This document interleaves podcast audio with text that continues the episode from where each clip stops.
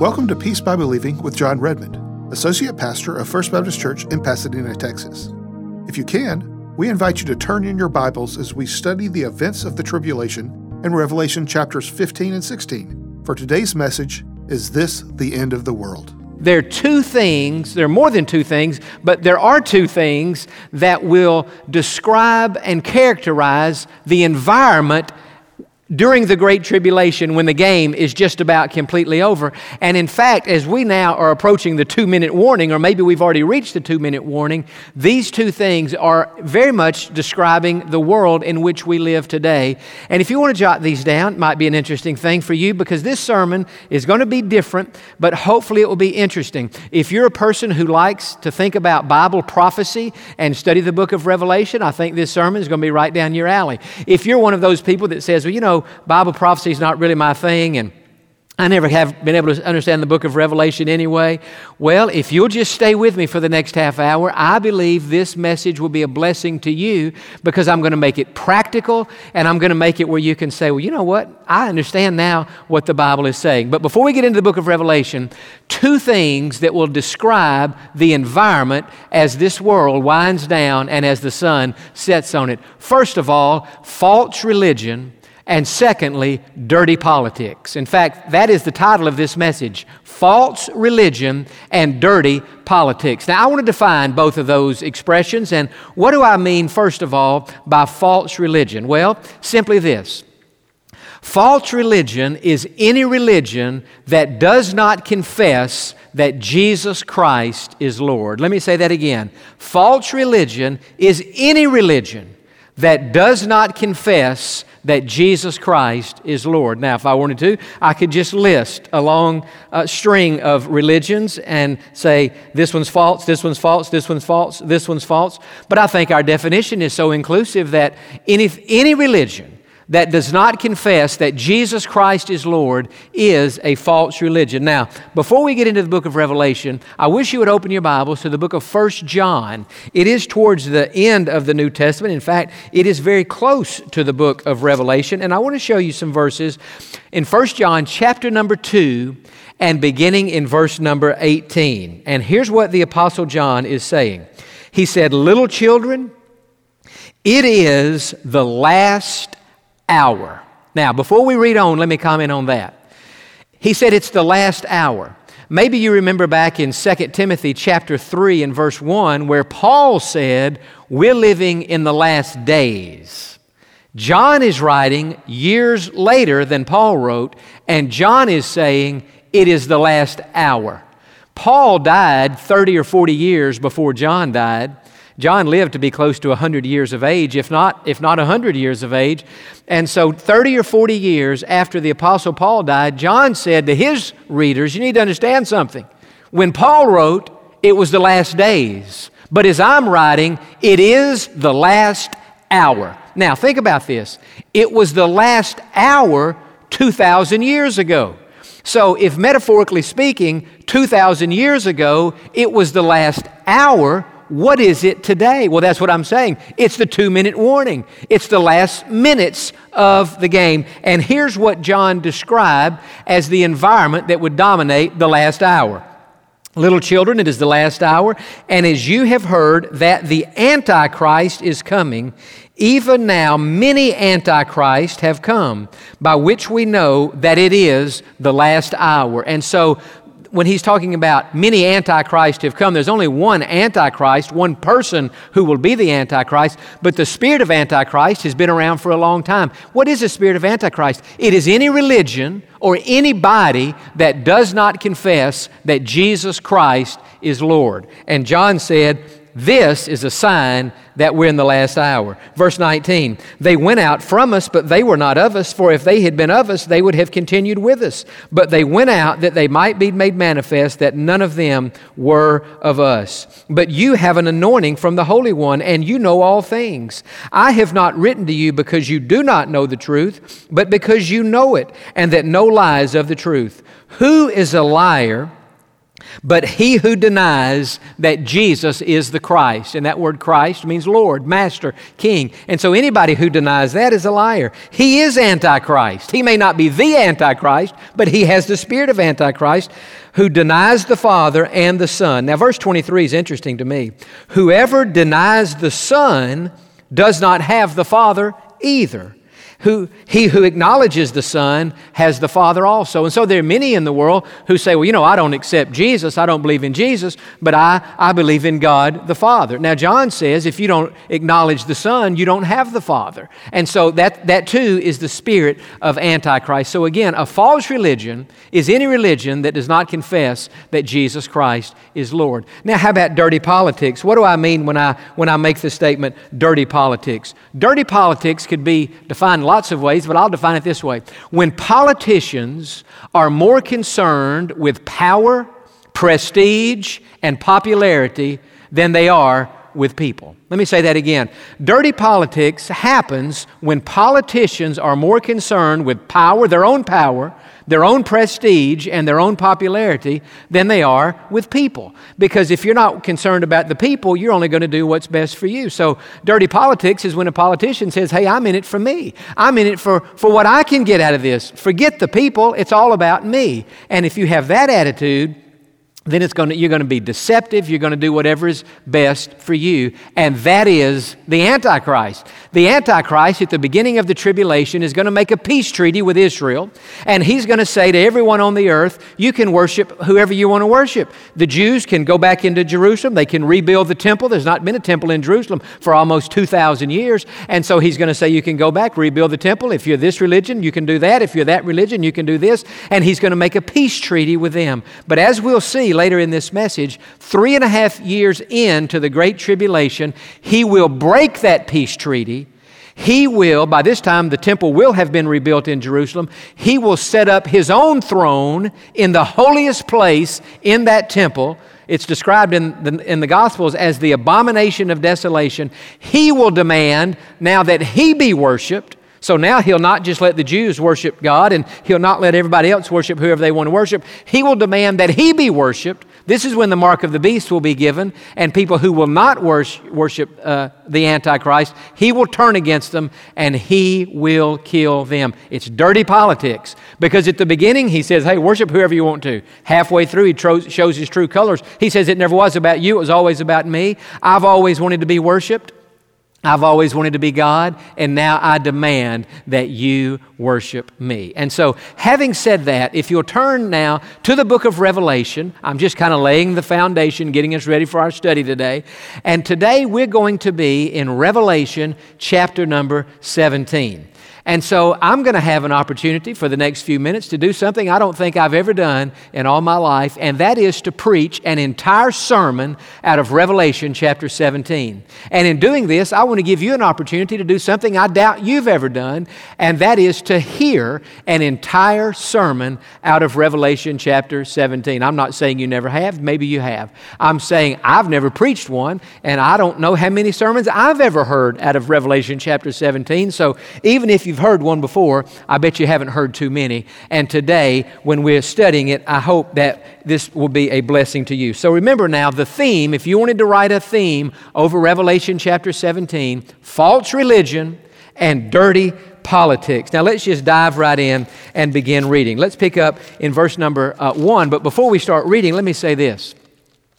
Revelation 17 and 18 is not describing any new judgments that will happen after the bowl judgments. As we saw last week, when the bowl judgments are finished, the wrath of God is done. In fact, if you look back in chapter 16 and in verse number 17, verse 17, it said, Then the seventh angel poured out his bowl into the air, and a loud voice came out of the temple of heaven from the throne saying, It is done.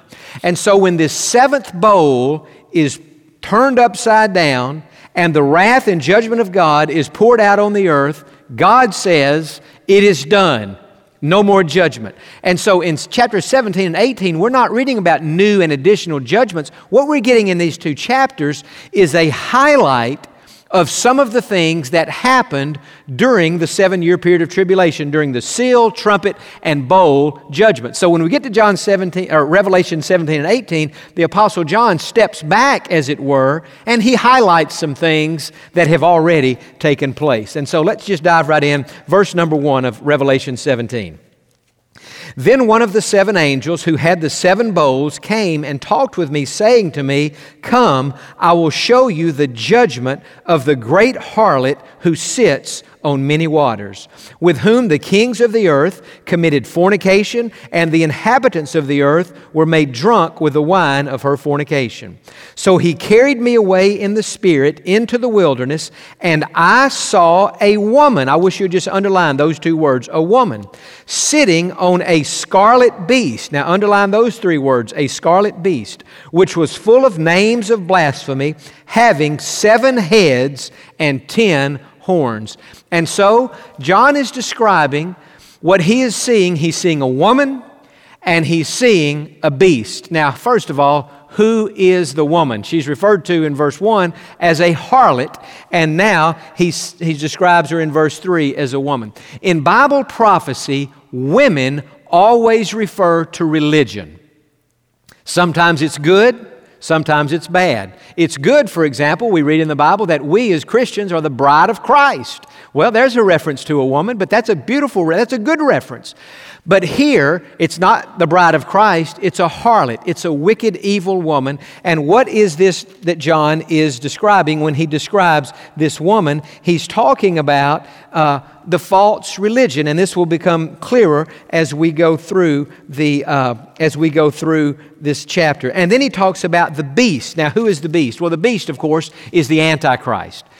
And we read this term 36 times in the book of Revelation, the beast. It's always called the beast. In 1 John, he's actually called the Antichrist, but in Revelation, he doesn't go by, we don't get that full name. He's just described as the beast. Now, turn back to chapter number 11. I want to show you one verse. We saw this months and months ago, but it'd be good to see it today. In Revelation chapter number 11 and in verse number 7, this is the first reference we have in the book of Revelation to the Antichrist. Revelation 11 7. When they finished their testimony, that's talking about the two witnesses at that point in the tribulation, the beast that ascends out of the bottomless pit. And so, where does the, where does the beast come from? He comes from the bottomless pit. And uh, it comes from a, demo, uh, from a demonic world and presumably will inhabit a human body. It's a devilish, demonic person. But this is the very first reference we have to him. Now turn to chapter number 13. Because in chapter number 13, we have a description in the first eight verses of the Antichrist. I don't want to read all those verses, but we read in chapter 17 about how he'll have seven heads. Uh, we'll look in verse number three. This is all metaphorical language, but notice what it says. And I saw one of his heads as if it had been mortally wounded, and his deadly wound was healed. And all the world marveled and followed the beast. Now remember, the beast is the Antichrist. He hates Jesus. He's jealous of Jesus. He wants the same worship and adoration that is reserved only for Jesus Christ. What did Jesus do? Jesus died on the cross to pay for our sins. He was buried. He came back to life again. There will come a point in the tribulation where the Antichrist will be wounded, but he will stage a fake death. And it will appear as though he has been killed and then he will come back to life again, trying to mimic Jesus, trying to look like Jesus, trying to portray himself as one who has conquered death. And when he does that, he's going to get a great following. Now, bring that out early in the message because as we work through chapter 17, John's going to make a reference back to those two things that we've just seen. So that will make it uh, good later on. So we have the woman representing false religion, and we have the beast representing the Antichrist. Now look in verse number four. The woman was arrayed in purple and scarlet, and adorned with gold and precious stones and pearls, having in her hand a golden cup full of abominations and the filthiness of her fornication. And so this woman is beautiful on the outside, but she is wicked and evil on the inside. And on her forehead a name was written. Now, watch this Mystery, Babylon the Great, the mother of harlots and of the abominations of the earth. And so now this woman is being described as the mother of harlots, Babylon the Great. Okay. False, all false religion can be traced back and has its roots in Babylon. Babylon is located uh, in modern day Iraq. It is 50 miles south of Baghdad. And in the Bible, we read in different places about Babylon, but we also read in Genesis chapter 11 about a place called Babel. And where back in way early times, the people decided they would build a tower up to God and they would make a name for themselves and they would make a city for themselves and they would be great. And so they're building this tower up to God. In Genesis chapter 11, the Bible says God came down to see this thing they were doing and how they were building this tower up to God. And God was angry as they were trying to build a monument to themselves. And what did God do? God confused their languages and God scattered the people all over the world. And now people are having to move to places where they understand the languages that are being spoken. And so it was called Babel because when they started talking, it sounded like they were babbling. And the name Babel and the name Babylon literally mean confusion. And that's what false religion is it is confusion. The people building that tower were confused and they were trying to make a name for themselves instead of trying to glorify God's name. Now look in verse number six. John said, I saw the woman drunk with the blood of the saints and with the blood of the martyrs, a reference to the fact that many genuine Christians will be killed during the tribulation, and they will be killed by these who are practicing false religion and even following the Antichrist. And John said, When I saw her, I marveled with great amazement. Now look at verses 7 and 8. But the angel said to me, Why did you marvel? I will tell you the mystery of the woman and of the beast that carries her, which has the seven heads and the ten horns. The beast that you saw was and is not and will ascend out of the bottomless pit, the abyss. We just read that in chapter number 11. That's where he came from. And go to perdition, destruction. Ultimately, the Antichrist will go to hell, to the lake of fire. And it says, And those who dwell on the earth will marvel, whose names are not written in the book of life from the foundation of the world, when they see the beast that was and is not and yet is. So he was, and then he is not. He was appeared to be killed, and now he's come back on the scene again. Now look in verse number 9. Here is the mind which has wisdom. The seven heads are seven mountains on which the woman sits. And so perhaps this is a reference to Rome. Maybe so, maybe not. Some say yes, some say not.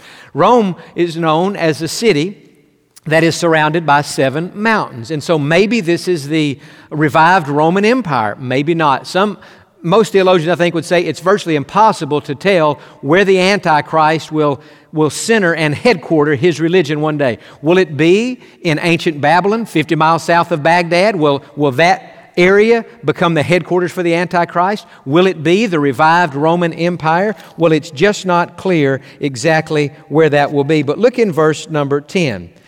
There are also seven kings. So these seven heads that the Antichrist had is, is, representing these seven kings. Five have fallen, one is, and the other has not yet come. Now, what in the world? This is some deep stuff. This is why people get uh, tripped up in Revelation. They say, How could anybody ever understand this? Well, it is a very difficult book to understand. And I don't claim to have the full knowledge of this book. I learn every time I study something I didn't know before. And in studying for this, these seven kings, it says five have fallen. It is talking about five kingdoms, five empires that have risen and fallen by the time John wrote this apocalypse, this book of the Revelation. Who, which, which kingdoms? The Egyptians, the Assyrians, the Babylonians, the Persians, and the Greeks. You don't even have to be a student of the Bible to know about those five dominant world empires. You just have to be a student of world history to know that those were the five first kingdoms in the, the Egyptians, Assyrians, Babylonians, the Persians, and the Greeks. So those have all those have fallen, John says. And then he says one is. So there's one kingdom that's that's happening at the time John wrote this. That was the Roman Empire. When John wrote Revelation, it was all about Rome. Rome ruled the world. And then he says, and the other has not yet come. What is that a reference to? It's a reference to the Antichrist. And then he says, and when he comes, the Antichrist, he must continue a short time. Verse 11 The beast that was and is not, and is himself also the eighth and is of the seven and is going to perdition. And so the Antichrist is one of the seven leaders of the world. After the Roman Empire, that fell a long, long time ago, there has not been one empire that rules the world. Now, America is a superpower, but I don't think you could, nobody could say that, that America is an empire that rules the world. China is not an empire that rules the world. Since when, from the time that Rome fell until now, there's not been an empire that will rule, that has ruled the world. But when Antichrist comes, he will rule the world. Very significant that we understand that. The Antichrist, just like these other empires, will rule the world. So he's one of the seven, but as we saw earlier, he's going to stage a death and then a resurrection. And so after that, he's going to now be considered the eighth empire. It's like he had his empire, he was killed, he came back, and so he's one of the seven, but he's also is now on, he's the eighth empire. So the Antichrist is the seventh and the eighth uh, leader of the world. In verse number, and it says, and is of the seven and is going to perdition, destruction. He's headed to, to hell, but he's not there yet. Verse 12, the ten horns which you saw are ten kings who have received no kingdoms as yet. But they receive authority for one hour as kings of the beast. These ten, these ten kings that on the, these ten horns on the Antichrist head that are representing these, these, uh, these, these ten kings, they're like puppet kings who do whatever the Antichrist tells them to do. And for a short time, they're going to have some uh, authority. Look in verse number 13 and 13 and 14. They, these, these ten kings, are of one mind, and they will give their power and authority to the beast. So they just, they just serve the beast. They're puppet kings. Verse 14 These will make war with the Lamb, and the Lamb will overcome them. For he is Lord of lords and King of kings, and those who are with him are called, chosen, and faithful. So these kings, working under the authority of Antichrist, will, will eventually challenge Jesus Christ himself to a battle, the Lamb of God. And that will be the Battle of Armageddon in chapter 19 that we'll get to eventually. But it's talking about how these kings are going to challenge Jesus, and Jesus will overcome them. He will put them down. Now look in verses 15 through 17.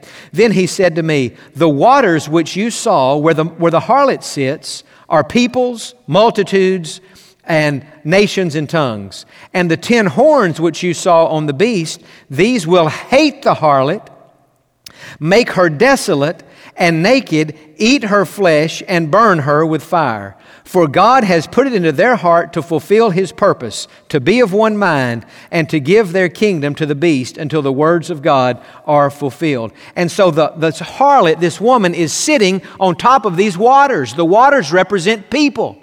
The woman represents the, the false religion of the day. And there's coming a time when the, the people, the woman, is going to turn against uh, the people, and these ten kings which are on the earth are going to turn against the people and is going to kill the people. And so think about what I said earlier. At the beginning of the tribulation, Antichrist is going to make a peace covenant. Worship whoever you want to worship. If you're Jewish, worship the God of the Old Testament. If you're some other religion, worship your God. But halfway in, and this comes out in Revelation chapter number 13. I didn't go to all those verses, but it says at the midpoint of the tribulation, he will be given 42 months, that's three and a half years, and at this point, the mark of the beast will be given, and the Antichrist will demand that he be worshiped. For those of you who prayed with John at the end of his message to receive Christ as your Savior today, we would love to know about it and to rejoice with you in your decision. We are so happy for you. Please share your decision with us by sending an email to info at peacebybelieving.org or by giving us a call at 1 800 337 0157. Once again, that's 1 800 337 0157. Thank you for being with us today, and we look forward to you joining us on the next Peace by Believing with John Redmond.